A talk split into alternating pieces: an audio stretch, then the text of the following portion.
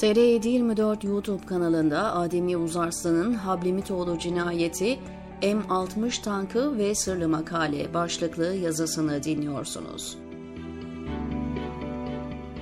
Başlık biraz karışık gelmiş olabilir. Ancak sabredip yazıyı okursanız ne demek istediğimi daha iyi anlayacaksınız.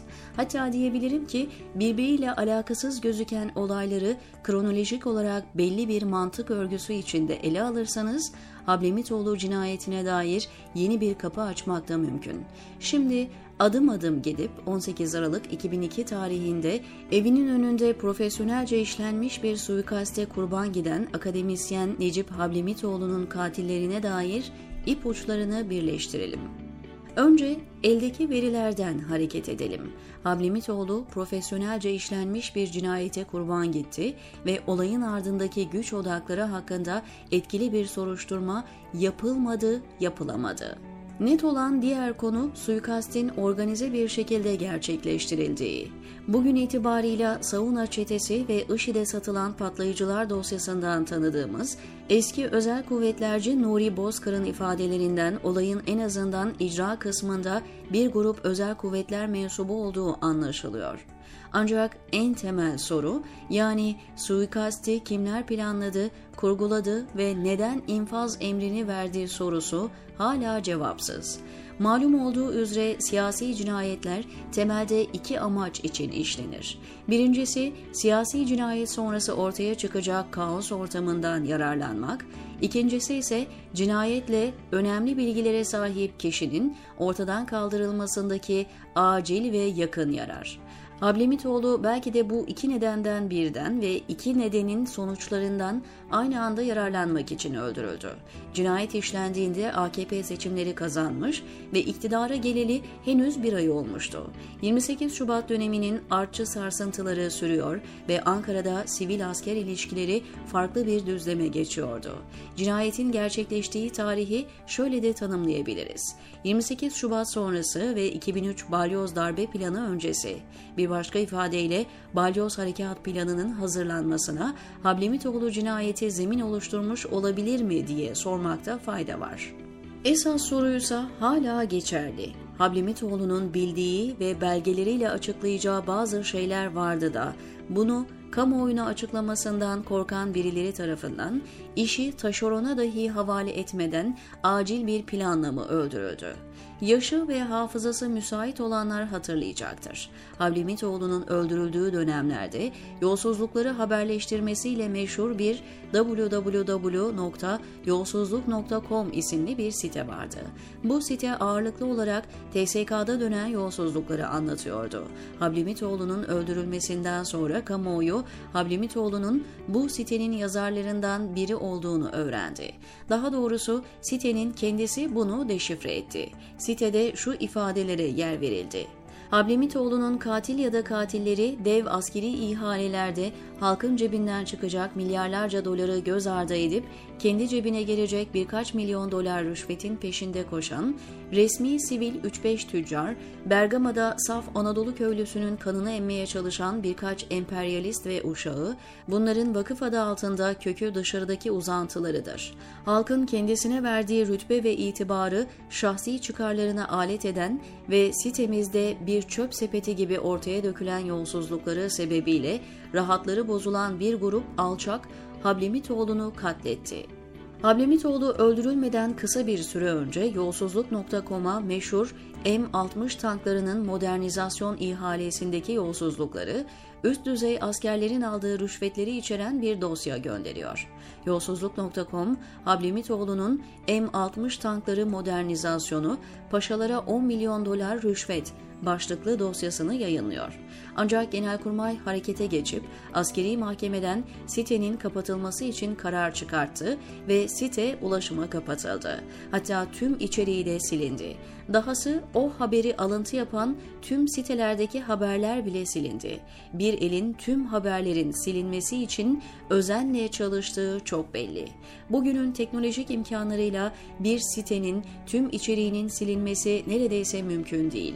Nitekim bugün internet arşivinden o sitedeki yazılara ulaşabiliyorsunuz.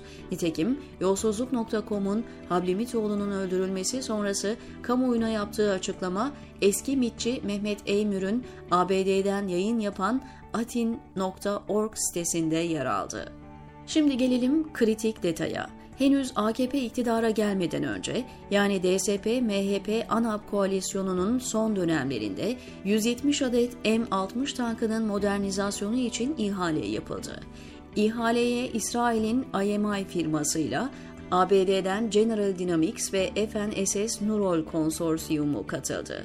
İsrail'in IMI firması teknik olarak yetersiz olmasına rağmen ihale 700 milyon dolar bedelle bu firmaya veriliyor. Söz konusu ihale IMI için resmen piyango gibi oluyor çünkü firmanın iflasın eşiğinde olduğu İsrail medyasının gündemindeydi.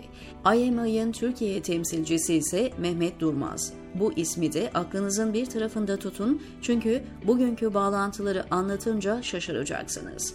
IMI firmasının yetersizliği biliniyorken diğer rakipleri eleyip ihaleyi bu firmaya veren komitede ise Başbakan Ecevit, Genelkurmay Başkanı Orgeneral Hüseyin Kıvrıkoğlu ve Milli Savunma Bakanı Sabahattin Çakmakoğlu vardı. Ancak ihalenin sahibi Kara Kuvvetleri Komutanlığı'ydı ve onlar özellikle İsrail firmasını istiyordu. Nitekim dönemin savunma sanayi müsteşarı tank modernizasyonunun İsrail'e verilmesi ısrarının ardında Kara Kuvvetleri Komutanlığı olduğunu söylemişti. Hatta dönemin Başbakanı Bülent Ecevit'in bu ihaleden rahatsız olduğu, bunu Genelkurmay Başkanı Kıvrıkoğlu'na açtığı ancak askerlerin ısrarlı olduğu kulis yazılarına yansımıştı. Dahası tank modernizasyonunun ihaleden çıkarılarak yarışmasız şekilde İsrail firmasına verilmesi ABD Savunma Bakanlığı'nın da gündemine girmişti. Konumuz M60 tank ihalesindeki tuhaflıklar olmadığı için daha fazla detaya girmeyelim ama söz konusu ihalenin ne kadar büyük bir skandal olduğunu anlatmak için şu kıyası yapmakla yetinelim. M60 tanklarına sadece hareket halinde de atış yapabilme kabiliyeti kazandıracak bir modernizasyon ihalesinde ödenen parayla Yunanistan 170 yeni tank almıştı. İhalenin ihalesiz olarak İsrail firmasına verilmesinin çok güçlü bir motivasyonu olması gerekiyordu. Ancak o günün siyasi ortamı ve yargı bürokrasisi konuya ilgisiz kalmayı tercih etti. Yeni iktidara gelen AKP ise ilginç bir şekilde her yerinden şaibe akan bu ihaleyi iptal etmediği gibi soruşturma konusu bile yapmadı. Ablemitoğlu öldürülmeden önce tank modernizasyonu, Türkiye'deki Alman vakıfları, Bergama altın madeni ve cemaat gibi konularda çalışmalar yapıyordu ama görünmez bir el tank modernizasyonuna dair çalışmalarını ısrarla gözden kaçırdı. Hatta internetten de ayıklayarak bu konuyu adeta buharlaştırdı. Kamuoyuna özellikle cemaat vurgusu yapıldı ve adres şaşırtıldı. Hablimitoğlu'nun cemaat hakkında iyi şeyler düşünmediği zaten biliniyordu. Kendisi de bunu defalarca ekranlara çıkıp anlatmıştı. Dahası Köstebek ismini verdiği kitabının bir bölümünü Yeni Hayat dergisinde fasiküller halinde yayınlamıştı. Yani cemaatle ilgili kitap yazacaktı, o yüzden öldürüldü teorisi havada kalıyor. Zira kitap zaten Yeni Hayat'ta fasikül halinde yayınlanmıştı. Hablemitoğlu'nun cemaatle ilgili ilk ve tek kitabı ise onun ölümünden sonra yayınlandı. Ama burada ilginç bir detay var ki sürece dair çok kritik ipuçları veriyor. Dönemin Cumhuriyet Gazetesi Ankara temsilcisi Mustafa Balbay'ın meşhur günlüklerini hatırlarsınız. Ergenekon davası ek klasörlerinde yer alan günlüğünde bu konuya dair ilginç bir bölüm var. 30 Aralık 2002 başlığı altında saat 16 Jandarma Genel Komutanı Şener Eruygur'la makamında görüşme 75 dakika. Necip Hablimitoğlu'nun Köstebek adlı basılmamış kitabının fotokopisini ve Ergün Poyraz'ın Patlak Ampul kitabını verdi. Şimdi burada duralım. Hablemitoğlu'nun öldürülmesinden 12 gün sonra Jandarma Genel Komutanı bir gazeteciye Hablemitoğlu'nun henüz basılmamış kitabının fotokopisini veriyor. Hablemitoğlu'nun henüz basılmamış kitabının Jandarma Genel Komutanı'nda ne aradığını sormak gerekmez mi? Ergun Poyraz'ın kitaplarının jandarma istihbaratı tarafından yazdırıldığını Ergenekon soruşturması sırasında delilleriyle görmüştük. Ancak Hablemitoğlu'nun Köstebek isimli kitabı da benzer bir çalışmanın sonucu muydu? Kitabın Jandarma Genel Komutanı Erogör tarafından Cumhuriyet'in Ankara temsilcisine verilmesi de anlamlı. Hablemitoğlu'nun ölümünden önce bazı askeri yetkililerle görüştüğü ve adının MİT müsteşarlığı için geçtiği zaten biliniyordu. Ergenekon davası sanıklarından Ümit Sayın'ın bilgisayarından çıkan ve dava klasörlerinde yer alan bir belgeye göre Hablemitoğlu'nun yakın zamanda öldürüleceğine dair yazışmalar ele geçirildi. Aynı yazışmalarda Hablemitoğlu'nun tehlikeli ilişkiler içinde olduğu iması yapılıyordu.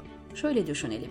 AKP iktidara gelmiş ve İsrailli bir firmaya çok yüksek bedelle verilen ihalede yolsuzluk iddiaları var. Hablemitoğlu ise bu yolsuzlukları belgeleriyle birlikte yolsuzluk.com'a yolluyor. Hablemitoğlu bazı güç odakları için tehdit unsuru haline gelmiş olmaz mı? Hüküm vermeden sorgulamaya devam edelim. Bürokraside, devlette hiçbir evrak kaybolmaz diye bir söylem var. O yüzden bu ihaleye dair usulsüzlükler, yolsuzluk ve rüşvet iddialarına ilişkin belgelerin devlet arşivinde olduğundan şüpheniz olmasın. Bugüne kadar ortaya çıkmamış olması pazarlık konusu yapılmamasındandır. İşte Levent Göktaş'ın adına açıldığı söylenen bir tweet hesabının heyecan oluşturmasının ardında bu tip kirli ilişkilerin de olduğunu unutmamak gerekiyor.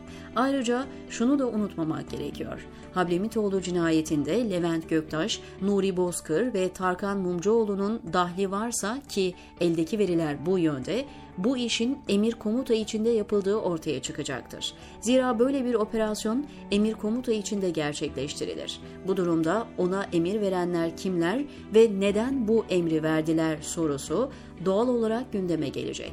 Bu aşamada yazının ilk bölümlerinde bahsettiğim Mehmet Durmaz'a bir paragraf açalım.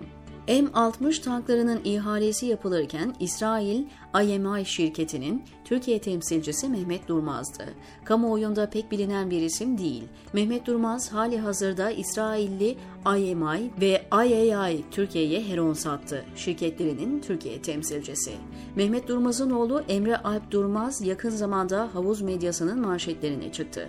Yeni Şafak'ın manşete taşıdığı olaya göre Durmaz'ın oğlu gizli belgeleri İsrail'e sızdırmakla suçlanıyor. Mehmet Durmaz'la ilişkilerine dair tarama yaptığınızda Marmaris Gümüşlük koyundaki arazi rantı, Zorlu grubunun Vestel Savunma Şirketi'nde ortaklık ve eski Deniz Kuvvetleri Komutanı Özden Örnek günlüklerinde gündeme geldiğini görüyoruz. Örneğin günlüklerinde öne çıkan ilişkiler ağı hayli dikkat çekici. Mesela Özden Örneğin Ergenekon iddianamesinin ek delil klasörleri arasında yer alan günlüklerinde oğlu Burak'ın ilginç bazı isimlerle kurduğu iş ve arkadaşlık ilişkileri de yer aldı.